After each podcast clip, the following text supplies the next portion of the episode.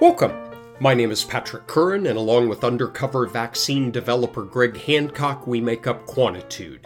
We are a podcast dedicated to all things quantitative, ranging from the relevant to the completely irrelevant. Today, we hold a traditional Irish funeral for multivariate analysis of variance, in which we start with a kind eulogy in front of family and friends in the church, and then move to a more honest reckoning with Mom and Aunt Dottie at the reception in the school gym following the service. Along with a celebration of life questionably well lived, we also discuss Ned Devine, mildly inebriated priests, champagne supernovas, the four British actors, you Googlies, leeches, cowardice, senescence, legal disclaimers, bringing out your dead, and Danny Boy. We hope you enjoy today's episode. So, trying to be a good partner in crime. Mm-hmm. A few days back, I emailed you a list of several potential topics that we could talk about today. Mm-hmm. Although I can't remember the particulars, they were insightful, they were important, they would uh-huh. impact the field. I don't remember what the details were, but I'm sure that they were quite good. Huh. You, within minutes, texted me back nothing more than Manova must die. that was your response. That was it. That- I was a little curious if you might expand on that. uh, Since evidently that's the topic for today, because you didn't respond to any of my insightful and impactful topics that I pitched. Manova must die. Discuss. yeah. I'm at a place right now in one of my graduate courses where it's not a multivariate course per se, but it includes methods that we could categorize as multivariate.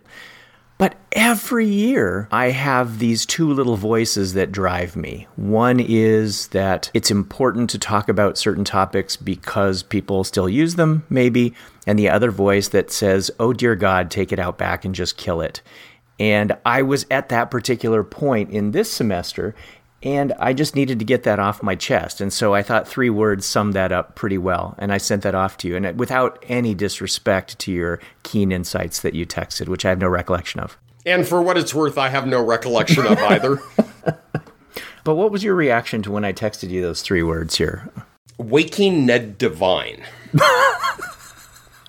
That's a very lovely movie. Have you seen that? Yes, I have. A number of years ago. It feels like it's 20 years old or so. My lovely spouse loves to watch the set of English comedies. Mm-hmm. Four Weddings and a Funeral, and The Man Who, I don't know, walked up something and came down something. And Yes, right. there are many, many of these. And as far as I can tell, they all have the same four actors. That's it's, it's true.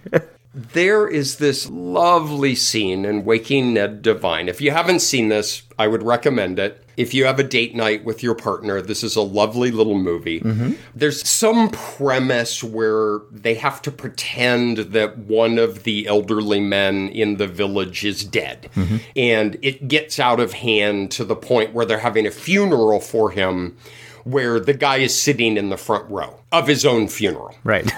and his best friend gets up and has to do a eulogy for him.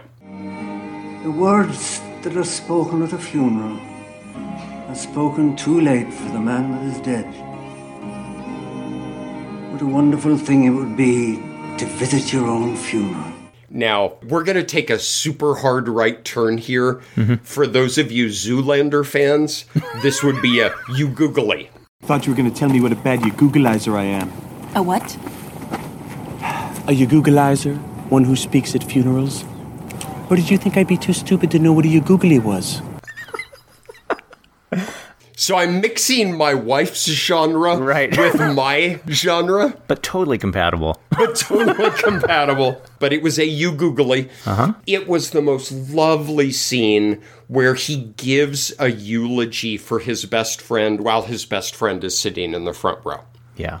And my first thought was we could give a you googly for Manova while it's still alive. And then I got to tell you, I've been to a lot of Irish Catholic funerals. Mm-hmm. And so we can have the you googly as part of the service. Mm-hmm. And then we retire to the gymnasium at our Sacred Mother of Bloody Tears parish.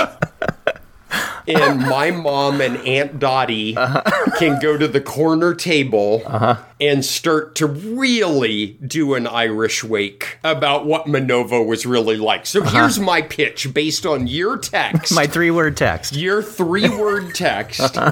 I think we should do a you googly mm-hmm. while Manova is alive, sitting mm-hmm. in the front row, and then we retire to the middle school gymnasium and have a true Irish wake where the beer starts flowing and people start really saying what Manova was like. Because the funny thing is, there's an exit quote out of the scene from Waking Ned Devine. Uh-huh. These are the two men talking to one another, and here's what they say as they come out of the church. Well, he must have been a great man, this Michael fellow. He had his faults. So that's where we'll start. So someone has to start the eul- sorry, it's not eulogy, you googly, right? Are you the first you Googleizer? Oh, dude, I already gave my contribution to this entire episode. I am literally done. Okay, there's one slight problem here. Although I've been to many funerals and I've you Googleized at many funerals, I have never been to an Irish Catholic funeral, so I don't actually know what this is like. Really? I know, I know. So you put on your coat and tie that you only mm-hmm. wear for these types of occasions and indeed, you check the inside pocket and there is the flyer from the prior funeral and you look at it and say oh yeah i remember that. Oh canonical correlation.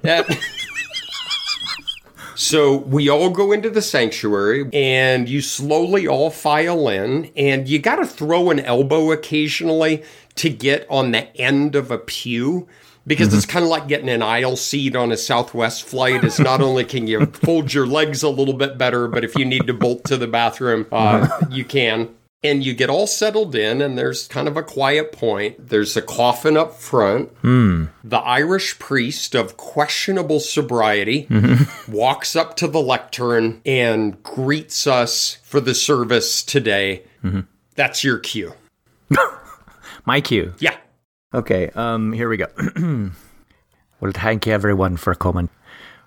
We're gathered here today to pay our final respects to Manova. Manova was one of the big four ovas. Why, if you Google ova, you get the Anova and the Ancova and the Manova and the Mancova.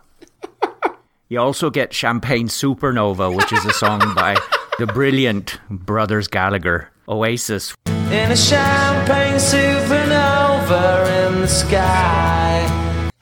anyway, so top five. it's one of the top. One of the top five ovas. I am teleported back to one of these. This is pretty much the opening. One of the things that you have to do is try to keep a straight face through these things.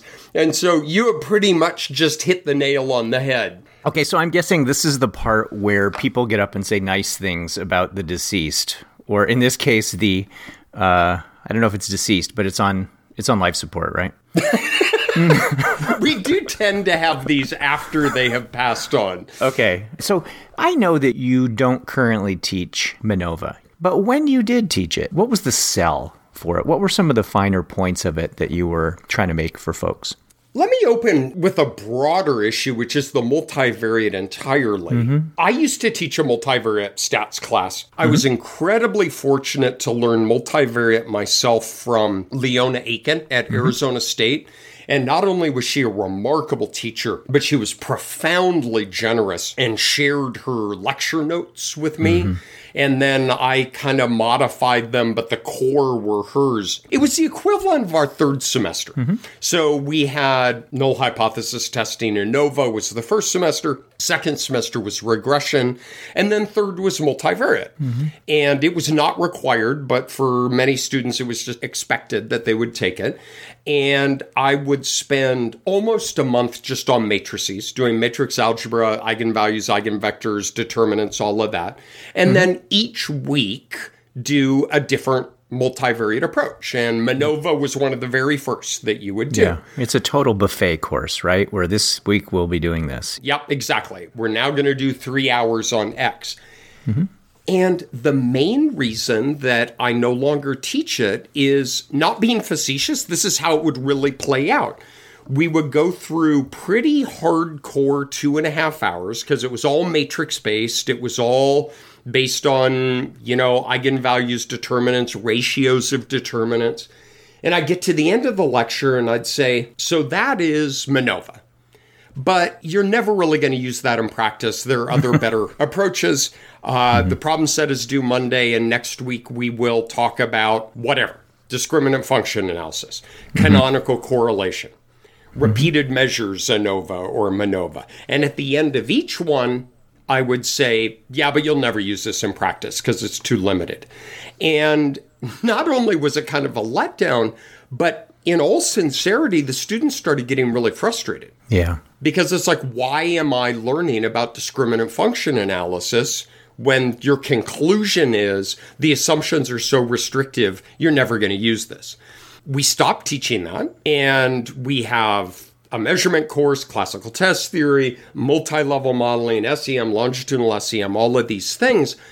But there's still a core to that class that I really miss that mm-hmm. is no longer presented in any of our existing classes. And it's that matrix based dimension reduction kind of thing, which is, I think, one of the advantages of a MANOVA like approach. Very briefly, if for those who aren't familiar with it, is we have analysis of variance where we have a single dependent variable, a multivariate analysis of variance as we do functionally in ANOVA, but on a linear composite of a set of dependent variables, mm-hmm. get some kind of omnibus test, and then to better understand that, move back to the ANOVA like framework. That was not an answer to your question. Yes, you're the worst eulogizer. I like that you said that there's a part of the multivariate that you miss. So, do you feel some responsibility to convey anything about MANOVA for people to be able to consume literature that uses MANOVA? Or how, how do you feel about that? I feel like there is a responsibility to be a knowledgeable consumer when you see it in the literature. Mm-hmm. But I feel like it's a long list of things I believe graduate students should somehow magically get on their own. Right without me actually teaching it. Mm-hmm. And then I hold them responsible for not knowing it. it's really kind of a win win, at least for me. Yes, the latent curriculum that we're guilty of. Yeah, some of the selling points that I say, and, and as I mentioned, I wrestle with this, right? I wrestle with my role as being someone who helps people be knowledgeable consumers of the literature, to be critical consumers of the literature. One of the things that I talk about, and I think one of the things that was a sell of MANOVA, was the idea that you will have more power in this collective approach, that you're not just looking for differences on Y1, but you're collectively looking for differences on Y1, Y2, Y3, Y4, Y5 on some linear composite, some discriminant function whose job actually is to maximize the differences. So you have a prayer of finding them. So I think people were really drawn to MANOVA as a technique because it had a lot of power. Again, there are problems associated with that, as you alluded to. If I'm standing up here before the crowd saying some nice things about MANOVA, I might mention that it had the potential to have more power than any of the univariate, the ANOVAMs. And wait, the. do you have anything nice to say, or you just you just want to go to the gym and start drinking and trashing the near deceased? Go over sit with mom and Aunt Dottie, uh-huh. and let's talk about what MANOVA was really like. Uh-huh. Um, we have a continuous dependent variable. We have a set of factors in an analysis of variance. Mm-hmm. You know, we can be bold and have a continuous covariate, so it's one of the ovum, mm-hmm. so it's an ANCOVA. Mm-hmm. And I guess the short answer is no. I don't mm-hmm. have a lot to say positively about it. I mean, all right, so you have biological sex, you have some treatment, you have are they in public or private schools? So we have a two by two by two design matrix. And instead of having one continuous outcome, we have three continuous outcomes. We do an omnibus test of the set of factors on the set of three outcomes simultaneously, it turns out to be another anticlimactic kind of thing because, at least with Wilks Lambda, there are other options for that. But it's just a ratio of determinants. Mm-hmm. And so you have one matrix, you have another matrix, you compute the determinants, you take the ratio of it. That's the test. And yes, it does have higher power, but you know, I, I it's of a hypothesis I just don't care about. Mm-hmm. All means on all DVs are equal across all levels of all factors. Right. Okay, so you reject that null, and then what do you do? You just go back to the ANOVAs that we did beforehand. Mm-hmm. And if you're conscientious about it, you say, oh, I should probably slap that p value down a little bit since we're doing multiple tests and you're doing some kind of protection against family wise inflated error rates. But there's not much it offers to me personally. Mm-hmm. So, some of the best minds of the early 20th century were working on this. Probably people in the building that you actually work in. Mm-hmm. The who's who list. We, you got Fisher and Hotelling and Rao and Wilks and Lawley. All of these people working to try to expand this general linear model into the broader multivariate general linear hypothesis. And one of the things that was born out of this model is MANOVA. And you're saying, yeah, but that's your reaction now in hindsight is that, yeah, yeah, maybe mathematically it's cool, but you're finding misfit between its mathematical nature and the kinds of things it can do in research. Is that it? Yeah, I I see it as a stopping point. Right, it's kind of like the Oregon Trail.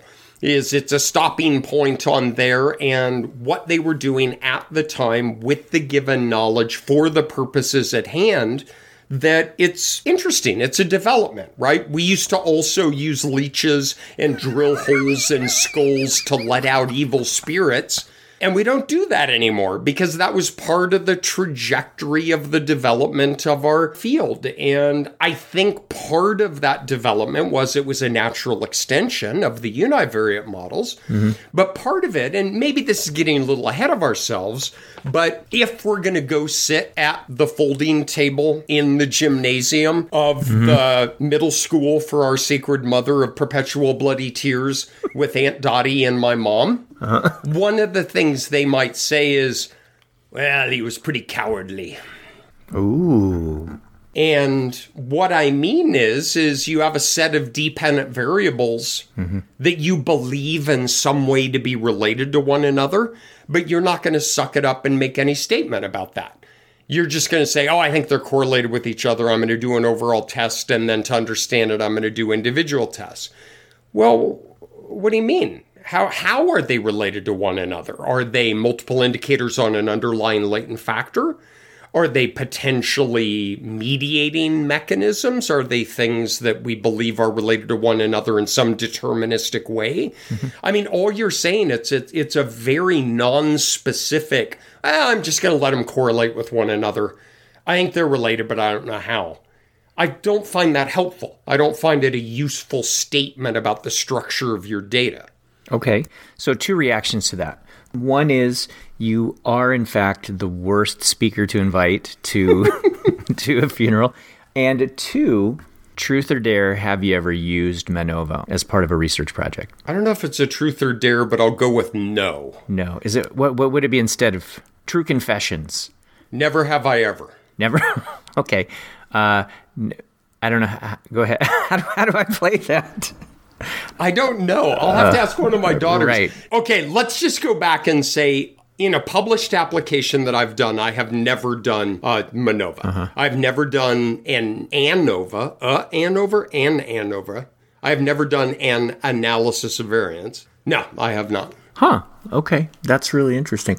I have one time in college. Uh, yeah, I think I did once or twice. And you're completely correct that it's a very loose justification that these variables kind of hang together. But it's cowardly in that sense. And I, I think we should be more specific about that as soon as we get to the gym. And I feel us getting pulled to the gym very, very soon. I will tell you there's one time when I thought it was pretty reasonable, and I and I think I still think it is, Imagine you have a bunch of athletes, we'll say people doing archery, and they are shooting at a particular target. And we have some people who are doing it under one set of conditions and other people doing it under a different set of conditions. And we want to be able to gauge something about position relative to the target, etc. And a multivariate analysis variance to me can take the multiple dimensions into account simultaneously and make the comparison in a meaningful omnibus way it becomes the problem you have if you say, well, does one group tend to be more to the left or right? Does another group tend to be more up or below? But if you're trying to do it in an omnibus way, I think there's something there. But other than that, I think that you're right. So maybe we should transition to the gym. So what happens? How does this thing end and then how do we all get to the gym? So the thing ends, and then you wait for the priest and the entourage to pass because you can't leave until they go by and then it's kind of a free for all out of the sanctuary. And usually you go across a parking lot because mm-hmm. there's a gymnasium that's on the other side of the parking lot. And you go in and there's a potluck pitch in buffet. And if you get the aisle seat in the pew uh-huh. and you're willing to throw a few elbows with your great aunts, uh-huh. you can go through the food line first. Oh and then pick a table toward the edge so that you don't have to talk to anybody. Uh-huh. And then Aunt Dottie will come and sit by you, and then Mom will come and sit by you, and then those two start telling stories about Manova when he was a younger man that somehow didn't come up during the service. Uh-huh. Just because we have chiseled abs and stunning features, it doesn't mean that we too can't not die in a freak gasoline fight accident. Should, should there be like some light music in the back? How, how does this work? Somebody might have some CD on infinite repeat uh-huh. of like light Irish Celtic music. Uh huh. Okay. Dona eis requiem. Uh, that's not right.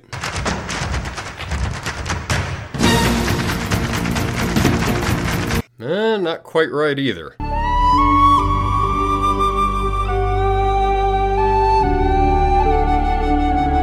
There we go. And so there are, what, 19 different potato dishes? 17, okay. but if you're going to be stereotyped about it, sure, we'll go with 19. All right, have a beer and start letting loose, and maybe bring some crystallization to some of the things that you were alluding to before. I'll point out one that you said, and that is that people are not brave when it comes to articulating the nature of the relations among the variables. Can you say more about that? Yeah, because I got to tell you, Greg, that really is the only main thing mm-hmm. that stops me with the Manova and its ilk. Like, you can talk about all the assumptions, the requirements, the compound symmetry or sphericity or, or, you know, homogeneity or all of these things. And it's like, yeah, yeah, yeah. A lot of that stuff is technical. And a lot of it we could work around, you know, missing data or things like that. I mean, these are solvable problems. Mm-hmm. But let's take a super simple example and one that I, I, have to admit I like teaching this stuff because there's an elegance to it. There really is. There's a beauty and an elegance of moving from the univariate to the multivariate in a way that I, I really like to think about. But imagine the two group t test. We're going to go super simple and say you're working out there on your dissertation, you have an intervention that you're doing with kids, you have a super simple design just for sake of argument, you have a waitlist control, and you have a group that received the active treatment. Mm-hmm. All right, so you have a treatment and a control group, and you are interested in how does this impact depression? How does this impact anxiety and how does this impact stress? Mm-hmm. Those are your three dependent variables. So you could do just three t tests, a t test on each one, compare the means. But Hotelling would roll over in his grave and say, well, depression, anxiety, and stress are correlated. You need to include those. And so when you do just a two group comparison, it's literally called Hotelling's T squared. Mm-hmm. And so you compare treatment and control on the set of those three dependent variables simultaneously. That's Hotelling's T squared, which is a simplified multivariate ANOVA. It's the same thing. It just is a, a MANOVA with two groups. But my point is okay, so you get this optimal linear combination of depression, anxiety, and stress. You have a null hypothesis that that optimal linear combination is not differ for treatment and control, and you reject that. And then you go to the univariate test to see what was the source of that rejection.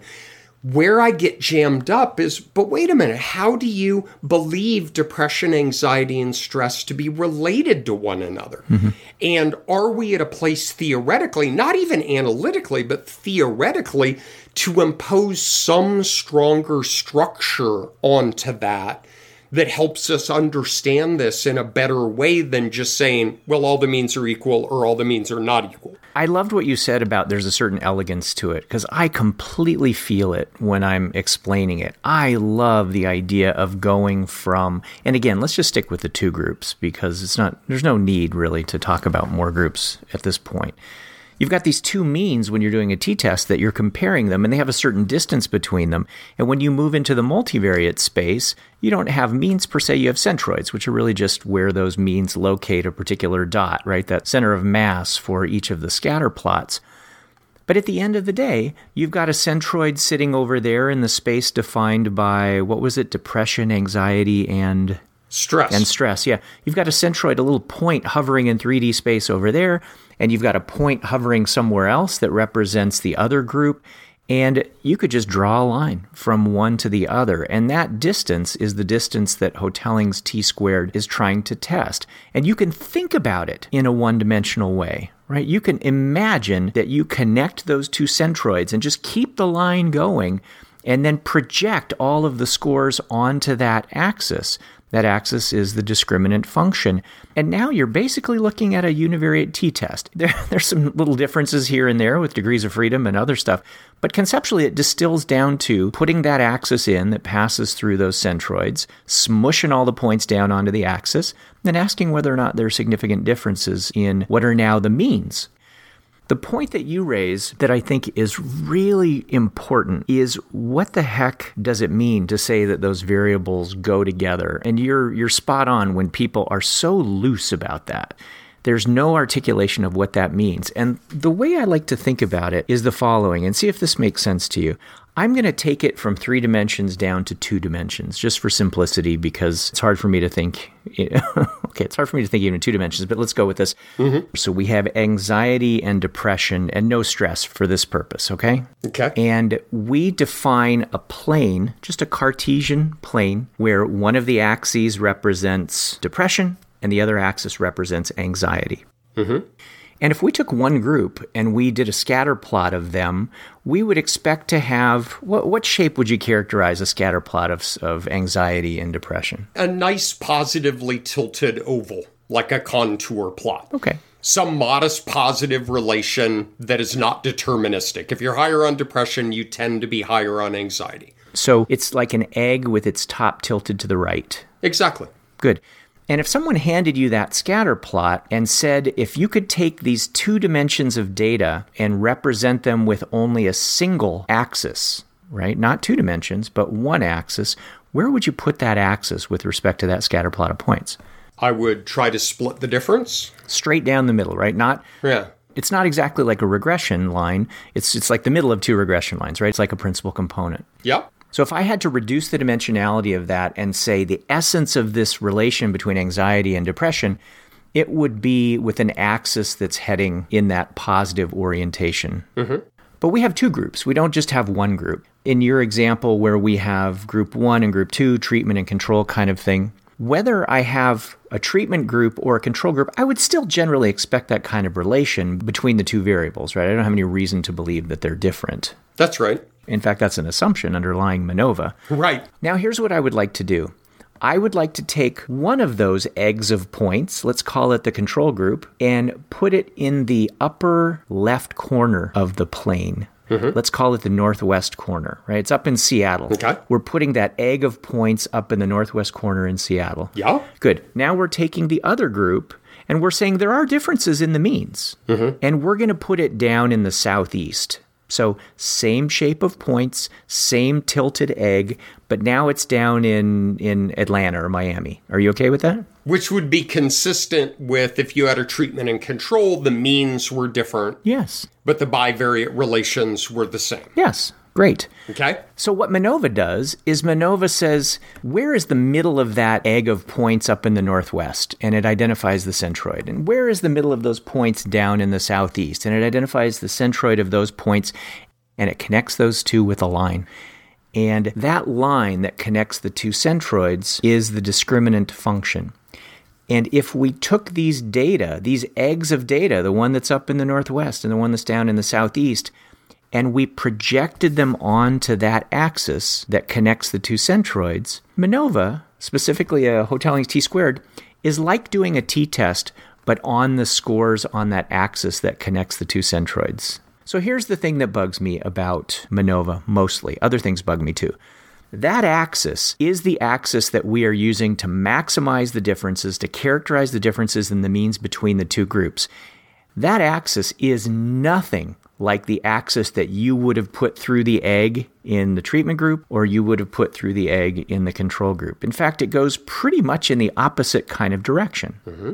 So, what that means is that MANOVA is testing the group differences on some axis that has no fidelity whatsoever to the relations among the variables in the groups and only has fidelity to the location differences between the groups. So, at the end of the day, if someone even wanted to try to interpret in a multivariate sense what makes these groups different, let's look at that axis.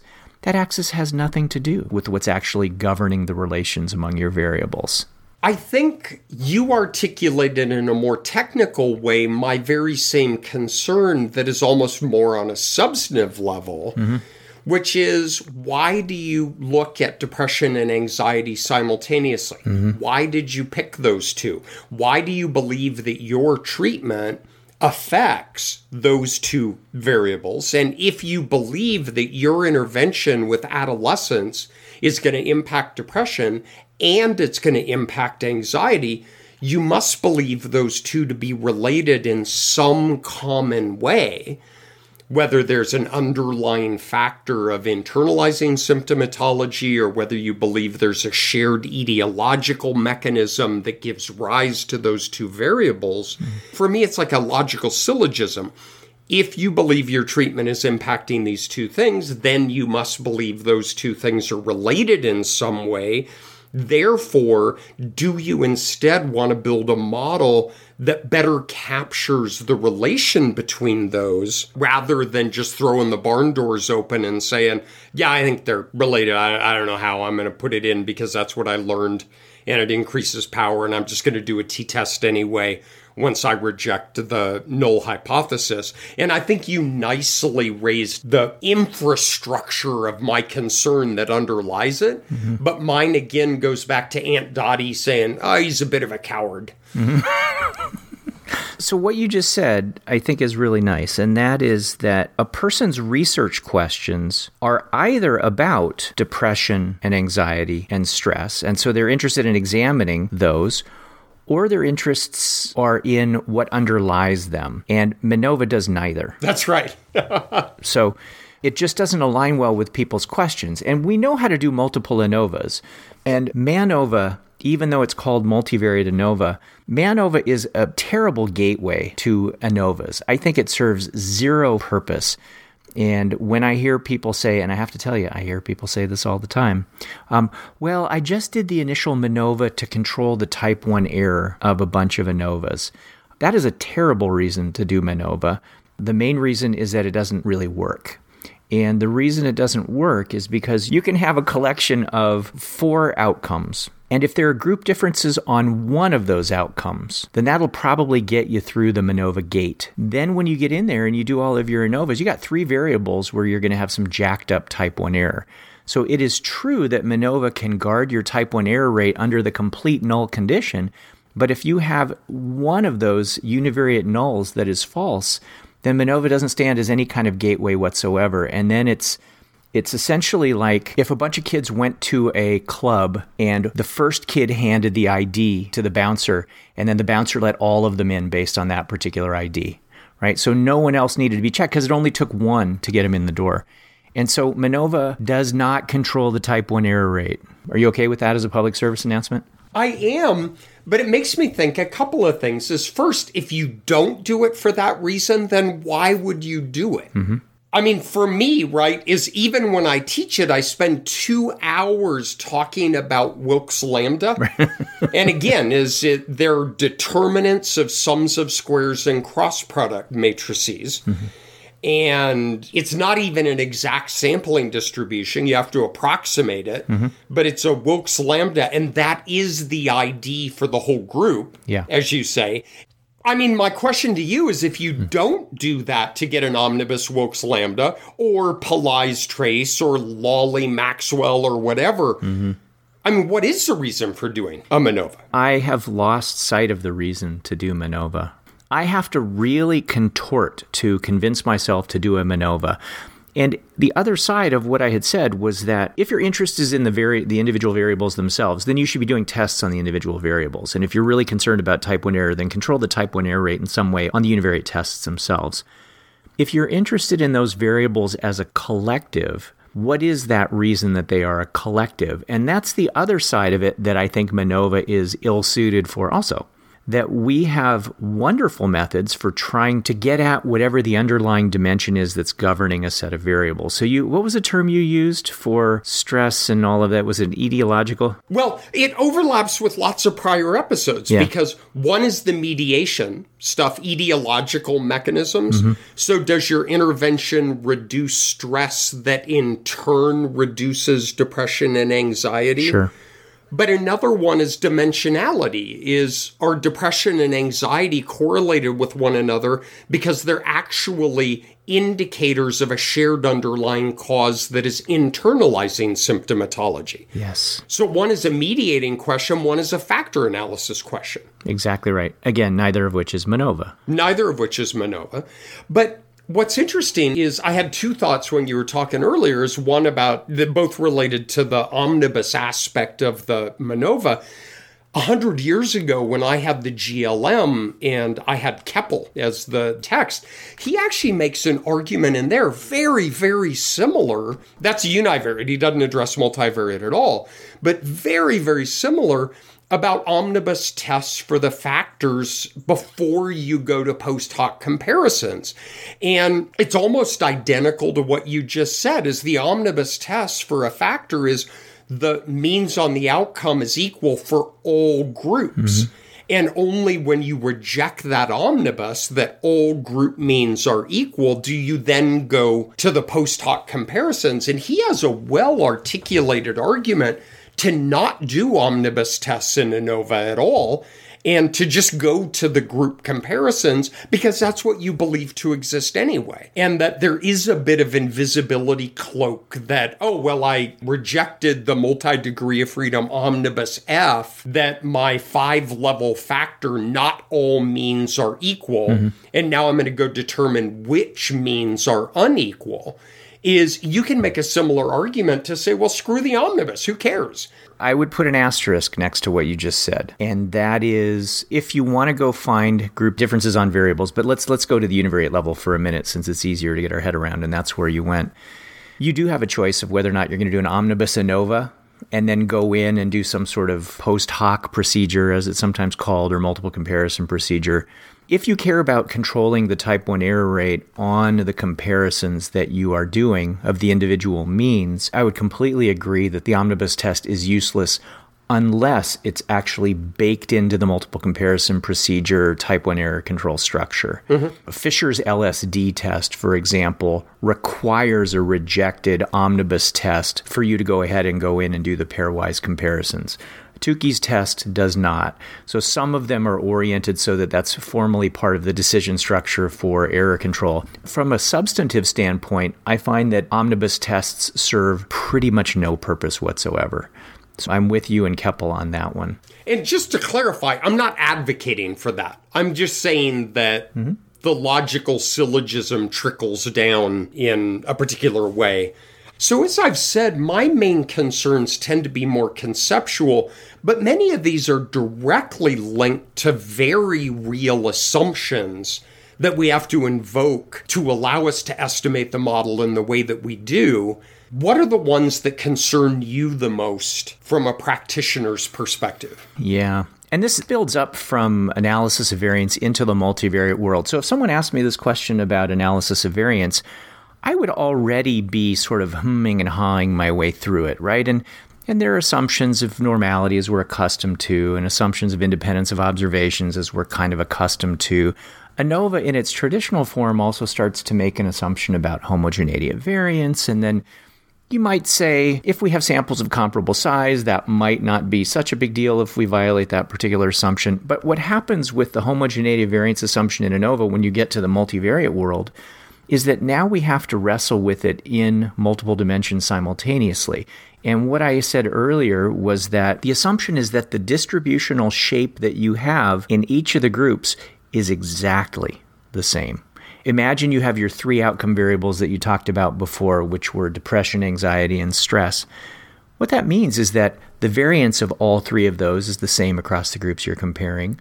The covariances between every pair of those variables is the same. So the entire dispersion that you have is identical across groups. That's the homogeneity of dispersion assumption. That, along with issues of normality and multiple dimensions simultaneously, independence of observations, and the other standard legal disclaimers. So the assumption of homogeneity of dispersion to me is so much to swallow. Way too much. And the reason for it, for me, is the most egregious thing. Just like in analysis of variance, why do we need homogeneity of variance? My hypothesis isn't about variance. My hypothesis is about means. My test is about means. Why do I need this assumption about variance? And the answer is well, it, helps our T get to behave like a T, or it helps our F behave like an F. When we get to the multivariate world, well, it helps our test statistic to be able to behave more like a distribution that we know and love. So, for me, one of the most egregious parts of this is that we are making assumptions that have nothing to do with what we care about testing for the sole reason that we need it to get our test statistic to follow a distribution that allows us to do the hypothesis testing of the things that we care about. And I think that's about the crappiest reason there is to make an assumption when it has nothing to do with what you want to test, but you need it in place to take care of these other things. That bothers me. You're exactly right about following a T or an F or a chi-square. And you can even see the pedantic requirement where every one of us had undergrad stat, where you have a two group T test and you have the little simple formula for getting a pooled variance. Yeah. I mean, it's a calculation issue. You have the difference between the two group means divided by the square root of the pooled variance mm-hmm. between the two groups. So you make a homoscedasticity assumption so that you can take the average of the two and go ahead and scale that up to sums of squares and cross products matrices. Yep. And if you're not familiar with that term, all it is is a covariance matrix where you haven't divided by n minus one or degrees of freedom for whatever you're doing. And so it's just the sums of squares are on the diagonal and the cross products mm-hmm. are on the off diagonal. But what's good for the two sample t test just scales up to the MANOVA where we make that very same assumption, but now it's on a p by p covariance matrix across every possible group. We've been doing this very simple treatment and control, mm-hmm. but we could have have a three by three by four factorial design matrix mm-hmm. with five dependent variables, which are not absurd numbers to have in a lot of these applications. Right. And that homogeneity of bivariate dispersion holds across all of those groupings. All 36 cells in that design that you described. Exactly. Right. Ooh, nicely done. Thank you. Look at you. Who says you're entering senescence? I think you said it really nicely, and so I'm going to paraphrase it less nicely mm-hmm. because I can't remember your nice saying of it. But that notion that it has nothing to do with what we believe exists, but is a condition we have to impose to use the method that we're using. There's a tautology to it, mm-hmm. which maybe brings me to the king is dead, long live the king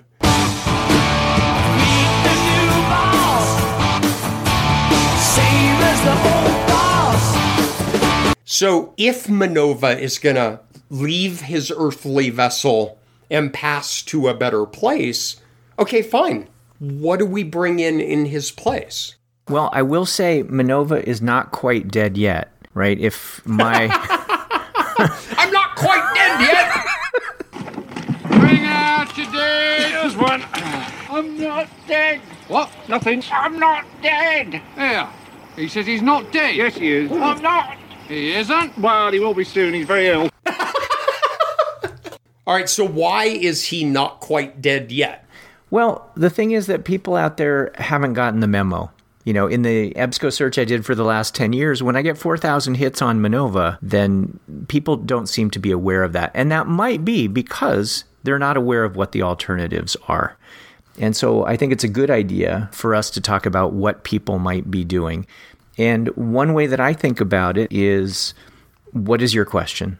Because I think there is no question to which the answer is Manova. I just don't.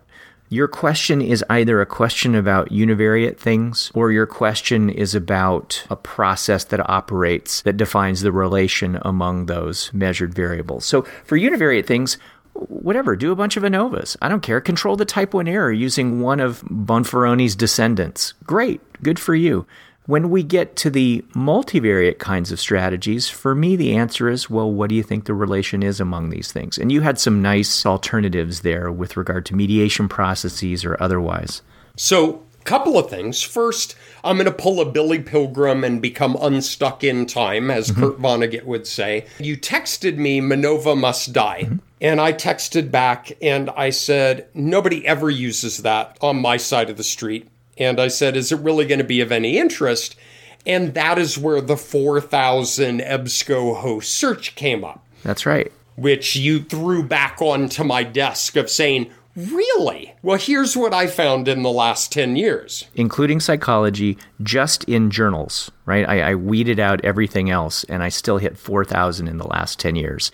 So help give it some alternatives right now. What is your question? What is your mechanism? It's my own background in clinical psychology that I keep coming back to mechanism and etiology. Mm-hmm. And even though I groused a little bit in the mediation episode about how it's just a compound parameter and let's not imbue any magical quality by multiplying three digits together and somehow we're seeing into the eyes of God about a causal process. Right. you had three parameters, you took the product, now you have a compound parameter. Let's just be cool, you're fine. Mm-hmm. It's a test and nothing else. Even though I groused a little bit about that, I still deeply, deeply think about mechanistic kinds of things. And so if you have a treatment, you must believe that it's impacting something. And you must believe that it's doing that in a particular way because that's how you designed your treatment. And what is that? What did you target? How do you expect that to manifest itself in the sample data? If you target a particular thing, do you believe that to have downstream effects? So if you're teaching coping skills, do you believe that your treatment influences coping? but then coping moderates the relation between environmental stress and anxiety. Is that what you really believe? Well, then that's what you need to test. And if you don't do treatment, think about gender differences and you're looking for subgroup differences.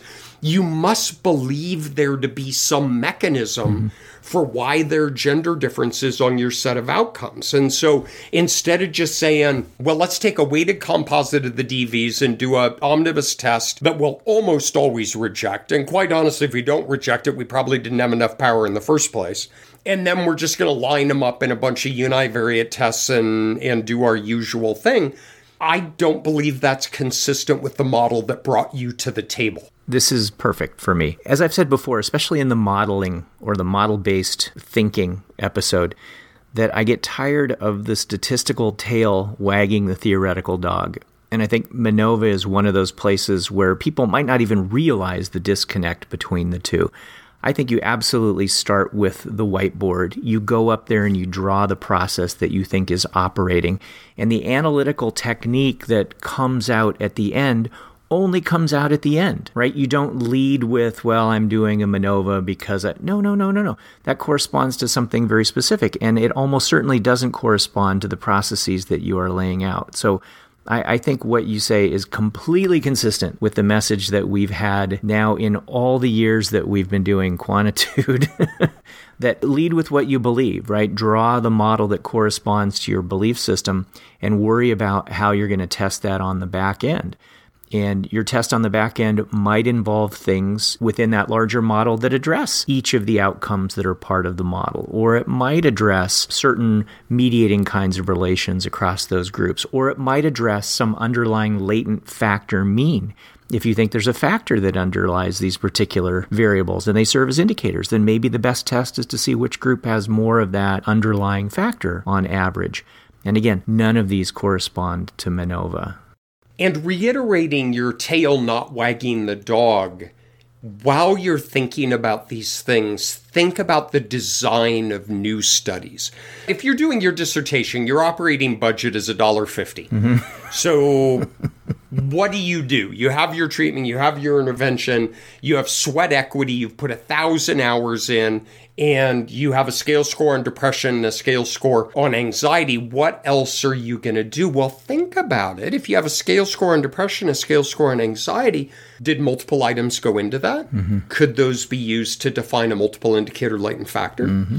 Could you do a multiple indicator latent factor for depression correlated with a multiple indicator latent factor for anxiety and then do a multiple group model and test invariance in depression and anxiety at the level of the latent factors and to determine a mean difference because you could do that and think about in the design. We've joked about it, but it is true. It's all a whiteboard problem. Mm-hmm. How do you believe your set of constructs to be related to one another? And what is the model that is necessary to optimally evaluate that from an empirical standpoint?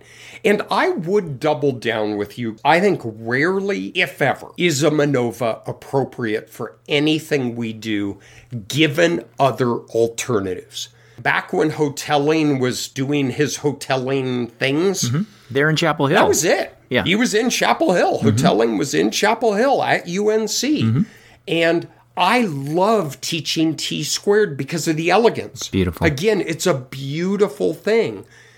We don't need that anymore. Mm-hmm. We've outgrown that. Think about it that way is we have outgrown multivariate and there are new things that we have available to us, both that we can apply to existing data, but also that we can design future studies in anticipation of expanding these analytic techniques in a way that is much more useful to us. And I also think this is the tip of a larger conversation about what a modern curriculum ought to look like, not just with respect to MANOVA, but more broadly. What do we think we ought to be teaching right now so that we don't each year go in and do the same saber tooth curriculum that we've been doing since the dawn of time? That would be a fun conversation because I do not regret not talking about canonical correlation mm-hmm. anymore mm-hmm. or discriminant function analysis mm-hmm. or any other thing that mm-hmm. I would get to the end and say, yeah, you'll never use this in practice. There's a quote that I think is a nice, fitting one to try and wrap this up. It appears in a multivariate textbook by Tabachnick and Fidell. It was in the textbook 30 years ago. And it says, in several years of working with students, we have been royally unsuccessful at talking our students out of MANOVA. That's sort of what we're trying to do here is to put a little bit more uh, rationale behind, you know, what MANOVA can do, what MANOVA can't do, and maybe start looking towards some alternatives for people to move past what has been done. So maybe we can gently lead it out back, sit it on a stump, and as it's enjoying the sunset, hit it with a shovel. so now is when the singing of Danny Boy begins, mm-hmm. when all the marshmallow jello salad is gone and it's time to go home. So. Uh-huh. This has been a fun talk, and thank you as always, everyone. We really appreciate it. Thanks, everybody. Take care. Don't do MANOVA. oh, Danny boy. Hey, couponers. Don't forget to tell your friends to check us out on Apple Podcasts, Spotify, or wherever they go to avoid doing their day jobs. You can also follow us on Twitter, where we are at QuantitudePod, and visit our website, quantitudepod.org, where you can leave us a message and listen to past episodes. And finally, you can get Rockin' Quantitude merch on redbubble.com, where all proceeds go to donorschoose.org to help support remote access in low income schools. You've been listening to Quantitude, the podcast that inspired one person to ask, Do people actually listen to this? Thanks, Patrick's brother Dan. Today's episode was sponsored by Pareidolia, the belief that you see meaningful patterns in things that are otherwise random and unrelated, also known as exploratory data analysis, and by Bonferroni, the preferred pasta dish of statisticians everywhere. It's delicious with white clam sauce. And finally, by the Loch Ness Monster, still easier to catch sight of than a really good instrumental variable. This is most definitely not NPR.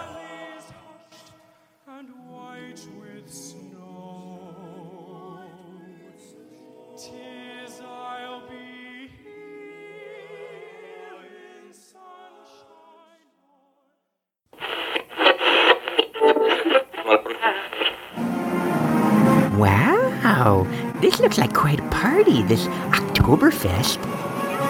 Half Brow House. Hmm.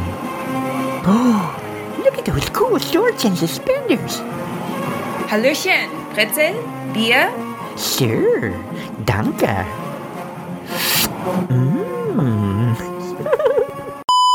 Noch ein Bier? Zwei Massen. Zwei Massen. Danke. Hey, is that a bratwurst eating contest? Und der Gewinner ist das Frettchen. And the winner is the ferret. Did you just call me a ferret? Ähm, I am not a ferret. Ich bin ein Lemur! Now, who wants to do the chicken dance?